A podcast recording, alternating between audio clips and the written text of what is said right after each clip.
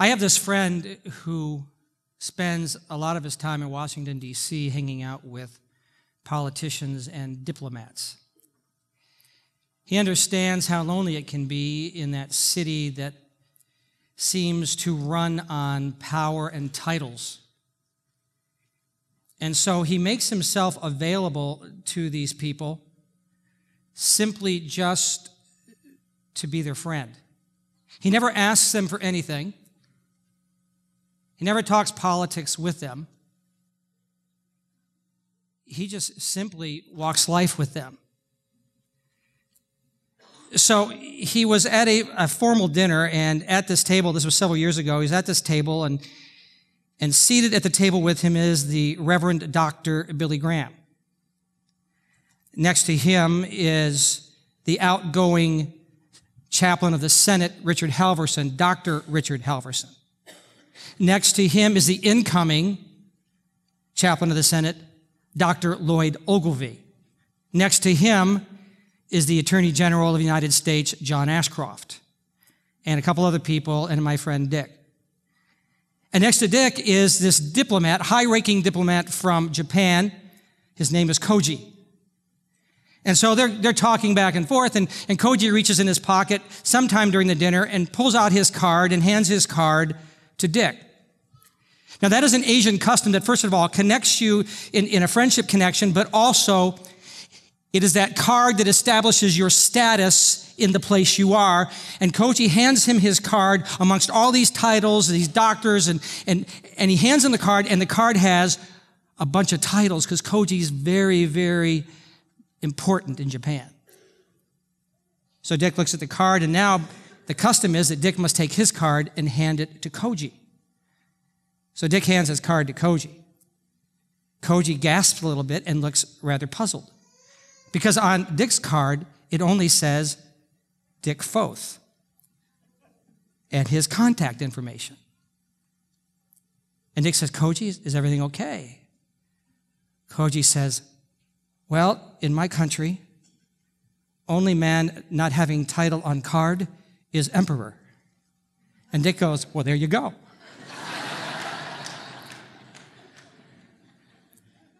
See, for the emperor, the name is enough. So I was talking with a friend. In fact, I saw her here this morning. I invited her to come and hang out with us a little bit. And she's here this morning. And I had heard that she was a follower of Jesus. And so I saw her this week, and I said, "Are you a follower of Jesus?" She said, "Yes." And I thought, that's pretty cool. And my question to her this morning is, why? Why are you a follower of Jesus? Most of you seated in this place, if I asked you, you would say, "Yeah, I'm a follower of Jesus." And my question to you is, why? Why would you be a follower of Jesus? If you would turn on television tonight or any night during the week, 8 o'clock and on, and watch the programs, I think we would discover that if we're followers of Jesus, Jesus would not be leading us towards that ideology. We wouldn't be headed that way. Which only then tells me that as followers of Jesus, we are countercultural, which at the least should be uncomfortable for us, and at the most, and especially in the cultures we heard about this morning and in Turkey and in other places, could also be painful and even deadly. So why would we do that? Why would we say we follow Jesus?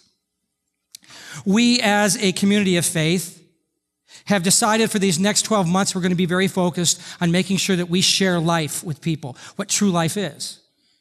We call it CPR. And that each individual in this community of faith have intended now to connect with our friends to help them connect with Jesus. So the C of CPR is connect.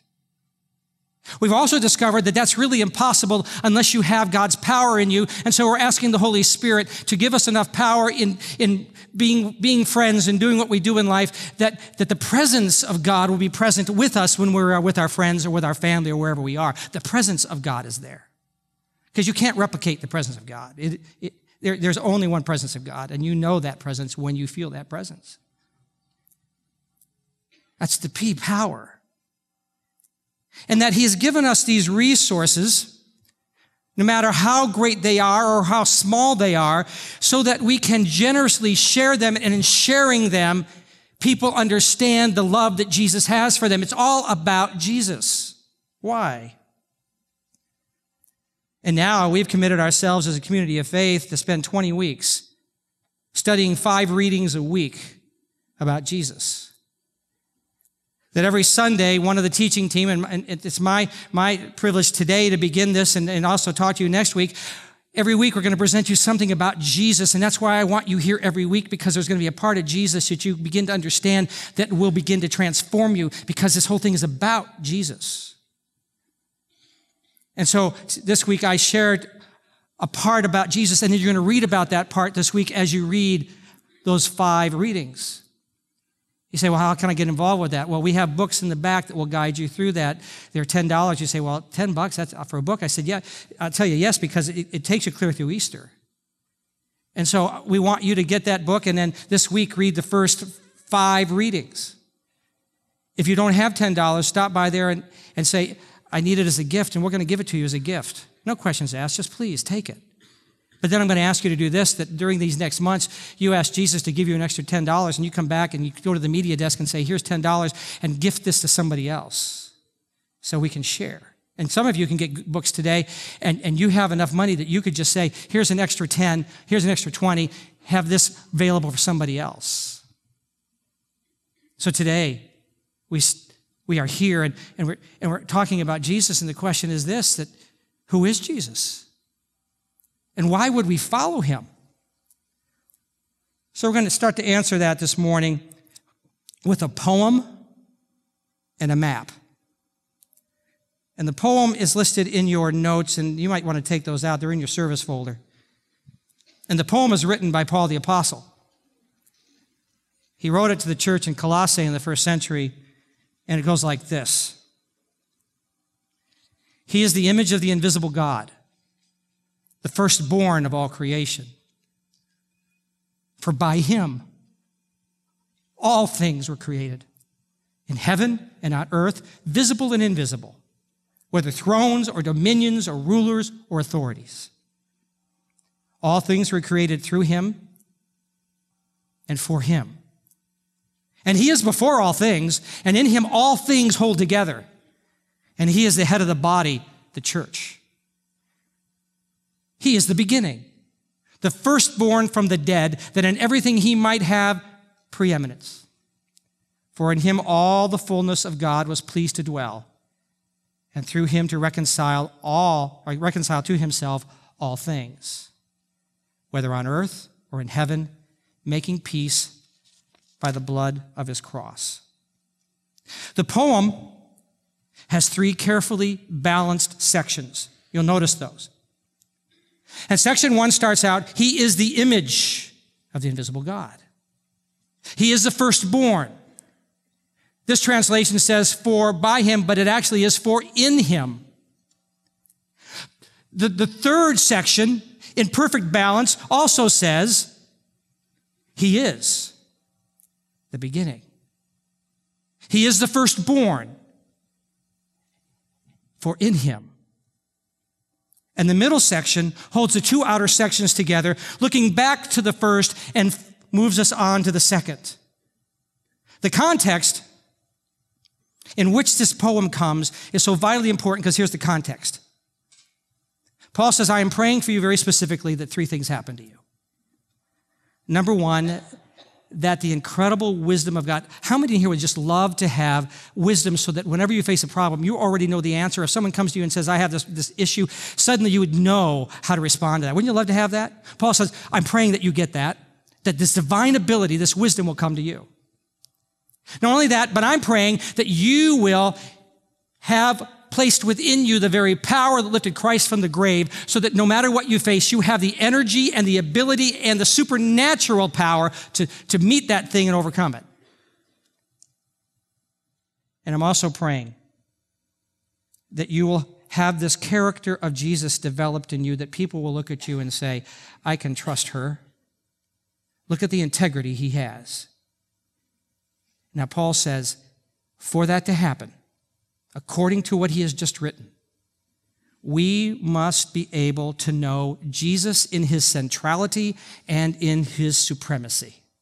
That he is the center of all things and that he is over all things. And I'm going to tell you, until we grasp that, we will not understand what it is to truly walk with him or have the power to become all that he's designed for us to be. We must know that.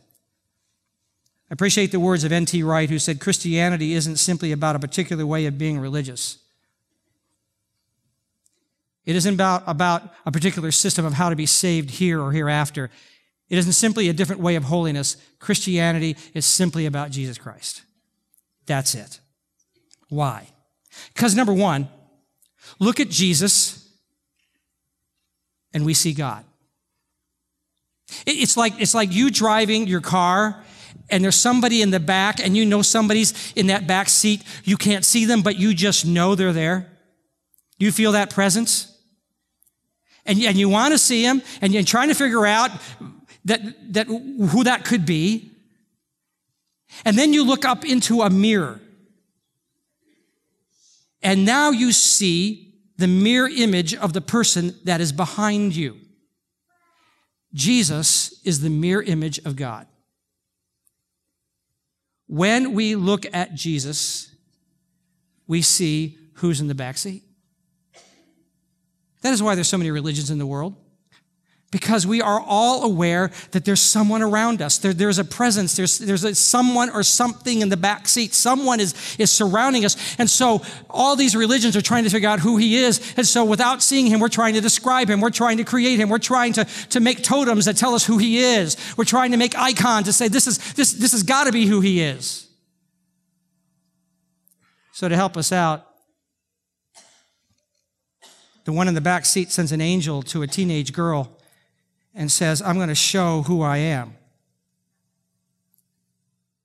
And who I am is going to come from you. And so in Bethlehem, this young teenage girl, Mary, gives birth to the image of God. Now, Jesus did not become the image of God because he was born a human. Jesus has always been the image of God. Now that he's a human, we get to see him.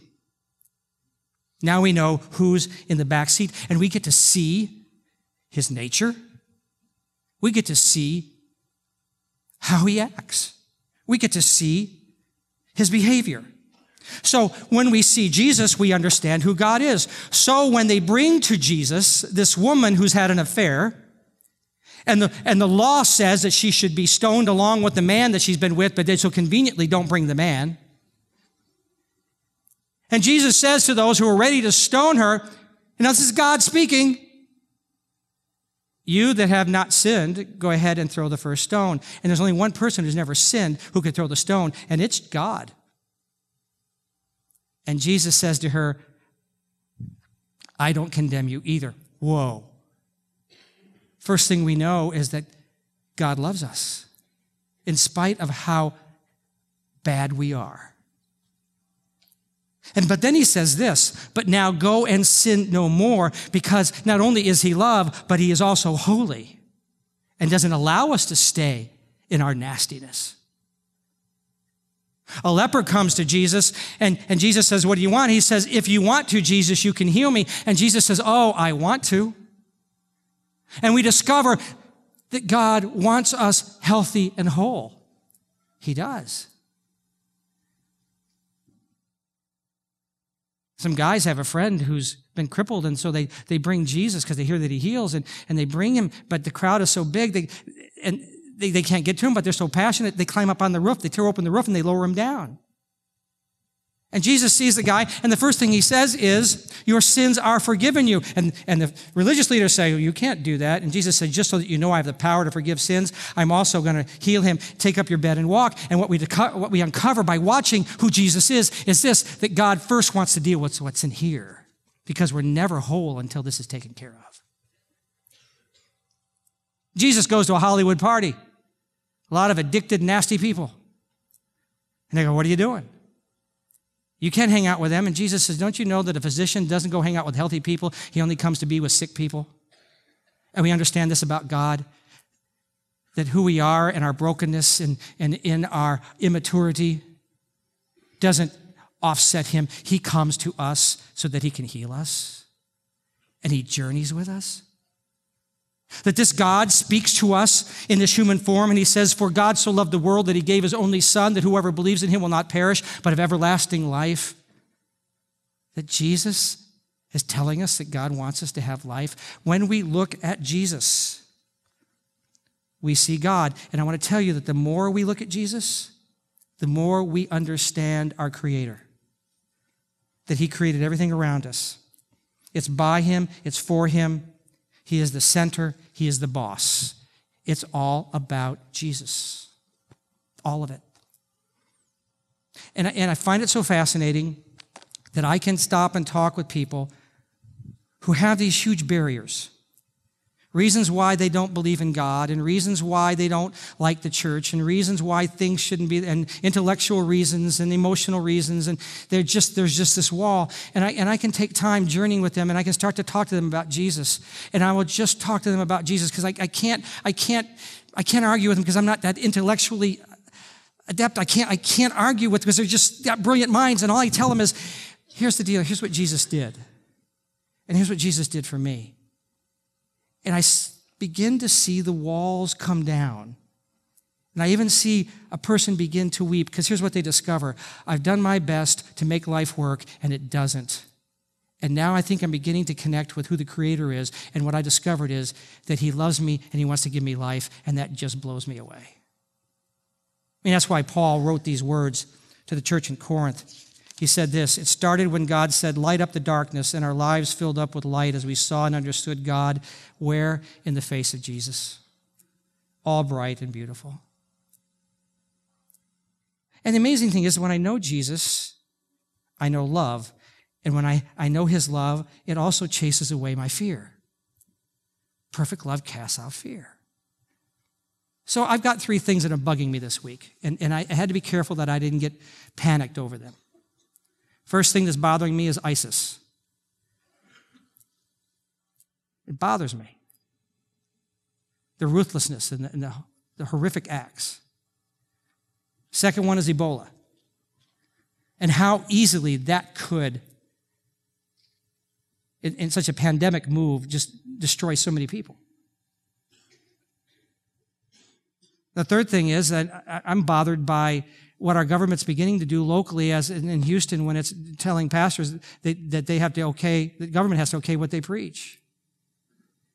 And so I'm thinking about this week, and I'm thinking about those things, and I'm getting the sense that God's saying, well, what do you find about Jesus?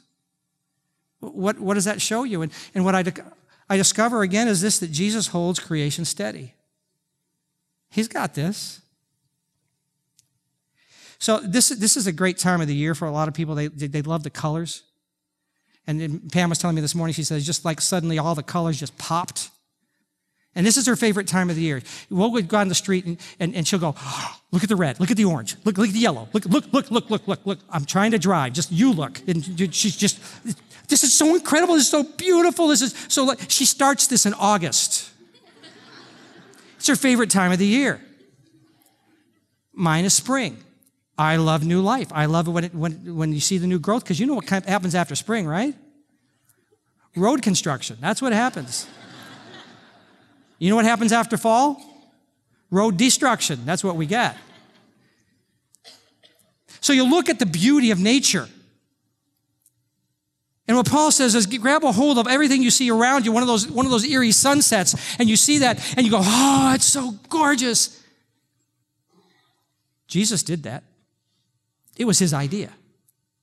He made it so that you could enjoy it. Jesus did that.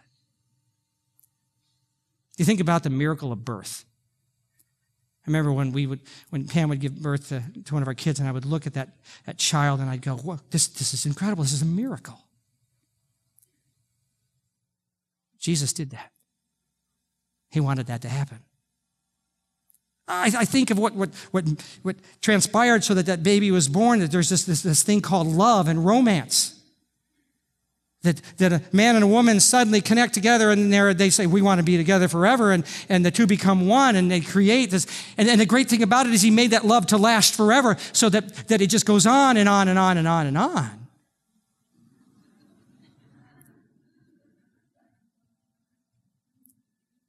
Jesus' idea. He said, this is the way that I think it really worked well. Pam and I have been married 38 years. I like the idea. It's good. It's 38, right? Okay.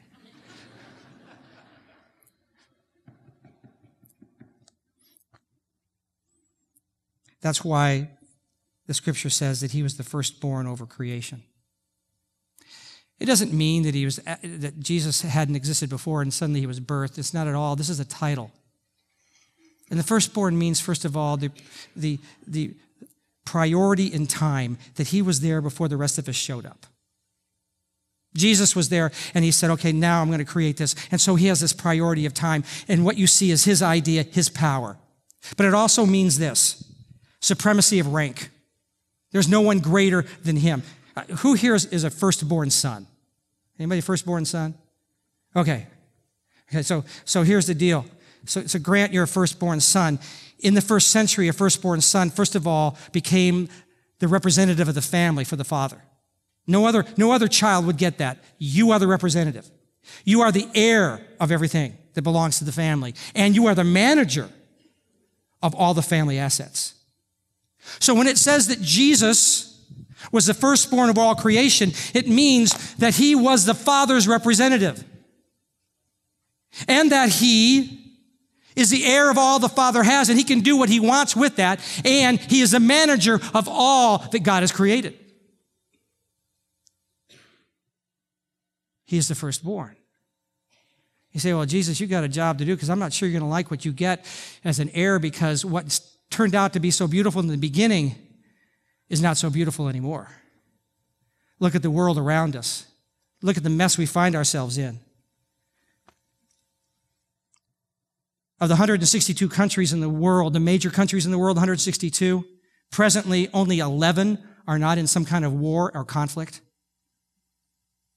What a mess. In 2012, there were 8,500 terrorist attacks, killing nearly 15,500 people. You say, Jesus, what a mess you got. Because you see, it's the firstborn's job to take care of this, because the one who made it gets to fix it. And so we want him to fix it the way that the Jews wanted Jesus to fix the Romans. Jesus, get rid of all the evil people. And Jesus' response is this: how about this? Why don't I just get rid of evil and I save the people? So what he does is he puts himself in front of us, even us while we're in our sin, in our ugliness and our nastiness, and he says, give me your best shot. And so what's thrown on him is the abuse and the violence and the poverty of this world. And he dies. He takes on himself the power of evil, its lies, its intimidation, its devastation, and he masters it.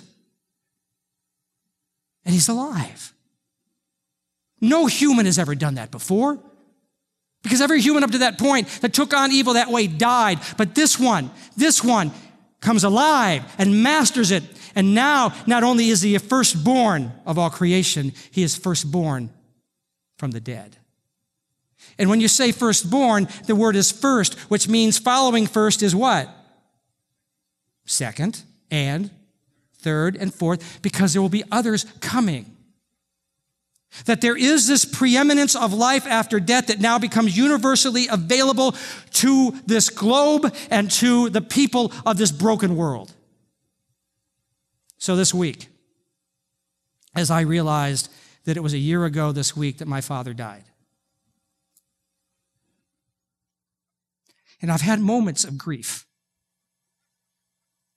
but I've had so many more moments of joy, because I understand that the giver of life has made it possible, and I picture my father in this place with Jesus that is just beyond comprehension. And it's because of what Jesus has done. It's Jesus and it's this life. I spent time with a friend who is walking through the pain of divorce and an affair, and I realized that although devastated, I'm watching as Jesus is putting him back together again. Because here's the deal, because Jesus is Jesus, there is nothing in this world that we can break that Jesus can't fix. But I got news for you. The whole idea is for us not to break anything, because there's a whole lot of pain that goes with that. So we busted up the world. Jesus said, I'm going to fix that too, because he said, I'm going to not only let life come to you, but I'm going to change this world, and I'm going to give you a new heaven and a new earth. The balance of this poem is this, that Jesus, through whom the world was made in the first place, is the same Jesus whom the world has now been redeemed. And that word redeemed is important because it just means to be deemed again. And what did he deem in the first place? He looked at his creation and he said, this is so good. And then we messed it up. Jesus fixed it. And then he said, let me redeem that. It's still very good. When Pam and I go on a trip, she has this way, this radar of finding new malls. She'll just go, turn over here. I sense it's over here.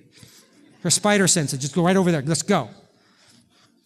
So we will have this conflict when we get to a new mall, because I want to park, go in, and get this done with. And she says, no, drive around the mall so that I can survey the land. She checks it out. She's starting to think about it. For her, shopping is not a task. It is an experience. Today, the ladies are heading down to Grove City. Pam will go, and she will savor the moment. She will go to every store and feel every product. Not that she's going to buy it, but it is just her calling in life. It's just what she should do. Me, I want to get it and go. So that's why I like it when we go into one of these large malls. I like those big signs that show you the diagram of the mall, and then it has this red dot, and it says, you are here. I love that, because if I know where I am, I know where I can go. Pam, on the other hand, wherever she ends up, that's God's will for her to buy something in that place. See, our culture thinks that wherever I end up, I should buy into that. And if that doesn't really comfort me or make me feel good, I'll end up someplace else, and okay, I'm here, I'll buy into that. The scripture calls that missing the mark and defines that as sin. Because if I don't know where I am, then I don't know where I can go.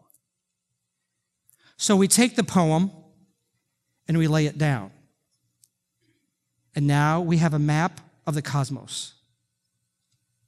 We have the story of creation, and we have the story of its rescue. And the first thing Paul tells us is that at one time we weren't even on the map. We didn't even know where we were. So he says to them in Colossians 1, verse 21, once you were alienated from God and were enemies in your minds because of your evil behavior. God has an obvious plan, but we're oblivious to it. We're just trying to buy what's in front of us and say, I hope that works. We're walking around and alienated from him. We don't even know we should be connected to him. He said, you're like those Gentiles worshiping idols. You think that thing right there is going to give you life, and you buy into it and realize, no, I feel empty again. We don't even know about Jesus, and the most remarkable thing happens is Jesus comes to us. Jesus finds us, and Jesus then is our, you are here. Paul says this, but now he has reconciled you by Christ's physical body through death to present you holy in his sight, without blemish and free from accusation. He says you're on the map. And if you're on the map, you know where you are. And if you know where you are, you know where you can go. He said it's come as a result of reconciliation. And Jesus describes reconciliation with three stories, and I'm going to give them to you in reverse order. The first is this. There's a son who abandons his father, takes his inheritance, and he leaves, and he ends up broke and broken. He has no idea really where he is because he's in places he never thought he would be. And he knows one thing: if I can get back to my Father, if I can get to him, I can start from there. So I'll go back and I'll be a servant. I'll be his slave. And when the father sees him, the boy doesn't even have a chance to grovel. The father celebrates. And Jesus said, I just want you to hear the story because I want you to understand that when you and the Father get together, he parties and he provides. That's the stuff for some of you in this place this morning. You just don't even know where you are, and Jesus has come to find you, to tell you that if you will reconnect, if you will be reconciled, the Father will party and he'll provide everything you need. This woman had this piece of jewelry, and she lost one of the coins in the jewelry that represented the completeness of her marriage. It would affect her relationship with her husband. So she abandoned everything else so that she could find it. And she found it and celebrated. And Jesus wanted us to know that I will abandon everything else that I once had so that I can find you. I'll make myself nothing just so that I can hang out with you.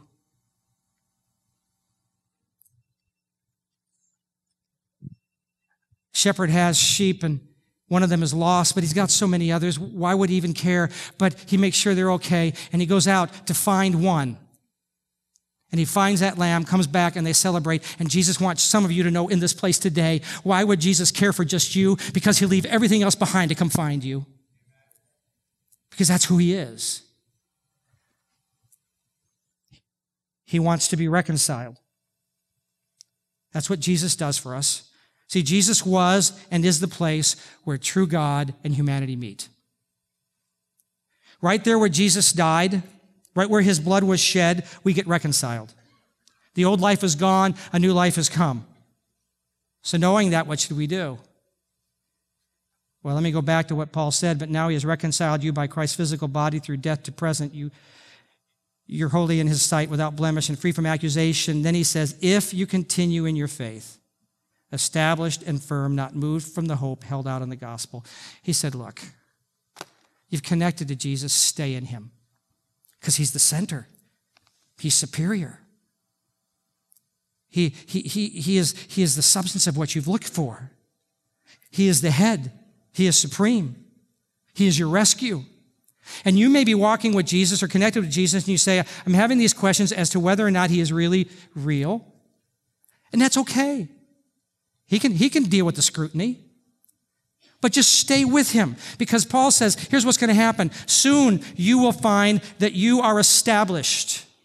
The word means that you have foundation, that when everything else is shaking, you're going, hey, I'm okay.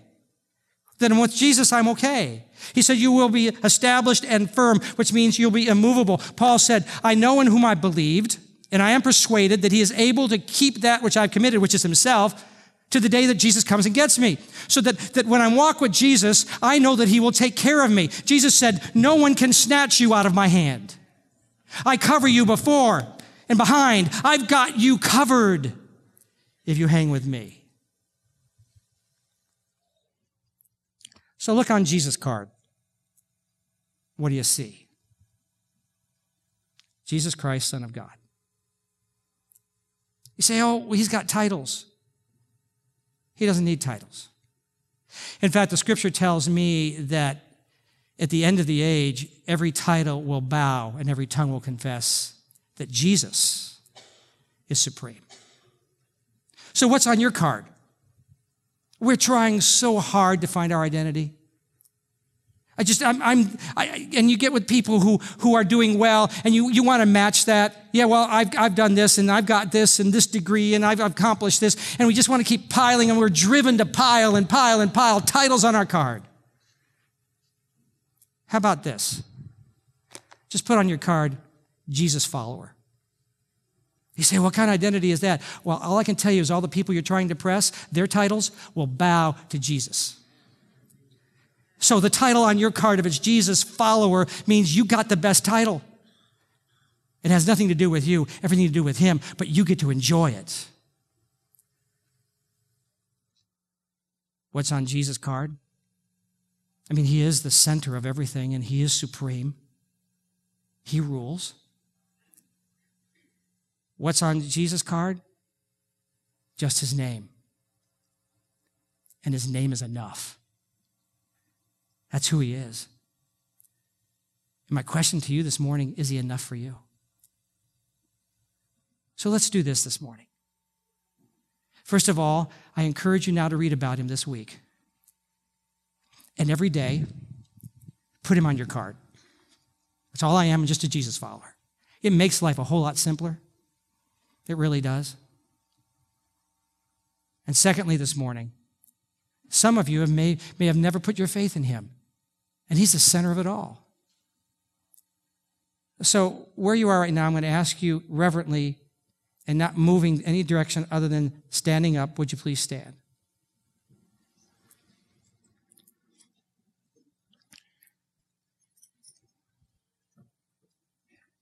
For some in this place, you've been afraid to come to Jesus because you thought, or come to God because you thought he's going to annihilate you because of who you've been. And instead, you found out this morning that if you come to him, he's going to party and provide for you.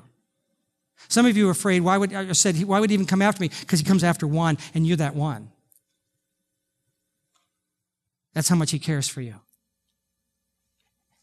His idea. You and him together. So in just a moment, I'm going to ask you all to turn to each other and just say to each other, would you like to come to Jesus? And if that's you, say, yeah, I would. And then the person who asked you and you are going to come here and we're going to pray a prayer. We're not going to embarrass you or single you out, but it's a faith step to say, yeah, I'm going to start putting Jesus in the center of my life. And so in a moment, you're going to turn and ask each other. You may have asked that person that question before, but it's a new day. You don't know what your answer is going to be. And secondly, say, I don't know the person. Well, you're about to find out who they are. And then we're going to pray together and then make sure that all that you need is taken care of, and then we'll be on our way. But I can't leave this place without giving you opportunity to know Jesus. So would you turn to the person next to you right now? That means you have to breathe through your vocal cords and form words.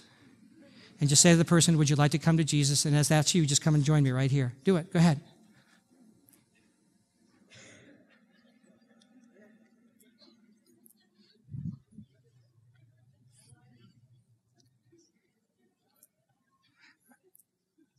I know there are some of you here. You say, but you're not playing that really cool music that makes me want to come down. I don't want the music to make you come down. I want Jesus to make you come down.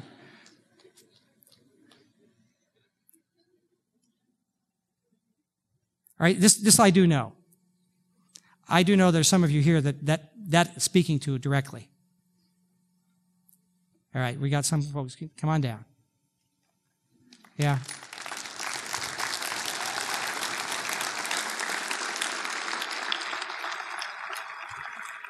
Yeah. And so as they're coming, I'm just going to say, if you said no but meant to say yes, just get down here. We'll wait for you. That's it. That's great. So come on over by me. Come on over. I'm nice.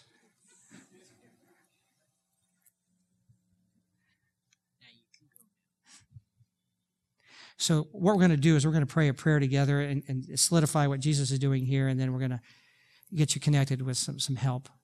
And these folks back here are going to pray that with you as an encouragement. So let's pray the prayer, and you pray it after me from your heart. It's straight from God's word. Say, Jesus, I put my faith in you now, for you promised that if I confess my sins, you're faithful and just to forgive me for my sins and cleanse me from all impurity. I trust you're doing that right now, and that you're making me your child. In Jesus' name I pray. Amen. Amen. That's great.